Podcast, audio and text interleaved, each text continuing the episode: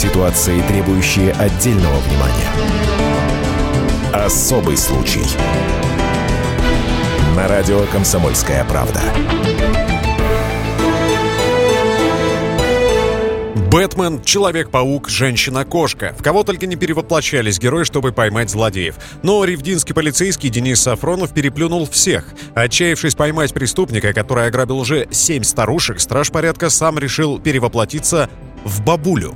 Крепкий парень надел шубу, повязал шерстяной платочек, немного сгорбился, в одну руку взял палочку, а в другую — дамскую сумку. Денис Сафронов. Сначала это, это в шутку было, а потом подумали, а почему бы взять и не попробовать. Создали образ подходящий, ну, которые жертвы у него были. Крупная бабушка получится, широкой спиной, говорит, я говорю, да я буду хромать с бадошкой. Я, то есть, очень убедительно хромал, не репетировали некогда. В образе бабули Сафронов гулял по улице три с половиной часа. Ходил туда-сюда. Даже успел замерзнуть. Думали, уже не клюет, не клюет. Думали, уже все, сворачивается. По приметам, а женщины запоминали приметы одни и те же. И мужчина оказался похоже по приметам это, ну и пошел в эти во дворы. А, ну, все вычислили, что он дом сам отбежал. Ну, то, что видно, что уже по мне начал работать, отслеживать. Между домами встал, дождался, когда он вырвал сумку и толкнул, пытался скрыться, но у него не получилось скрыться, так скажем. Дальше картина маслом. Бабуля ловко отбросила палочку, выполнила захват и положила преступника на спину буквально одной левой. Задержанным оказался неоднократно судимый за разбой безработный житель Ревды.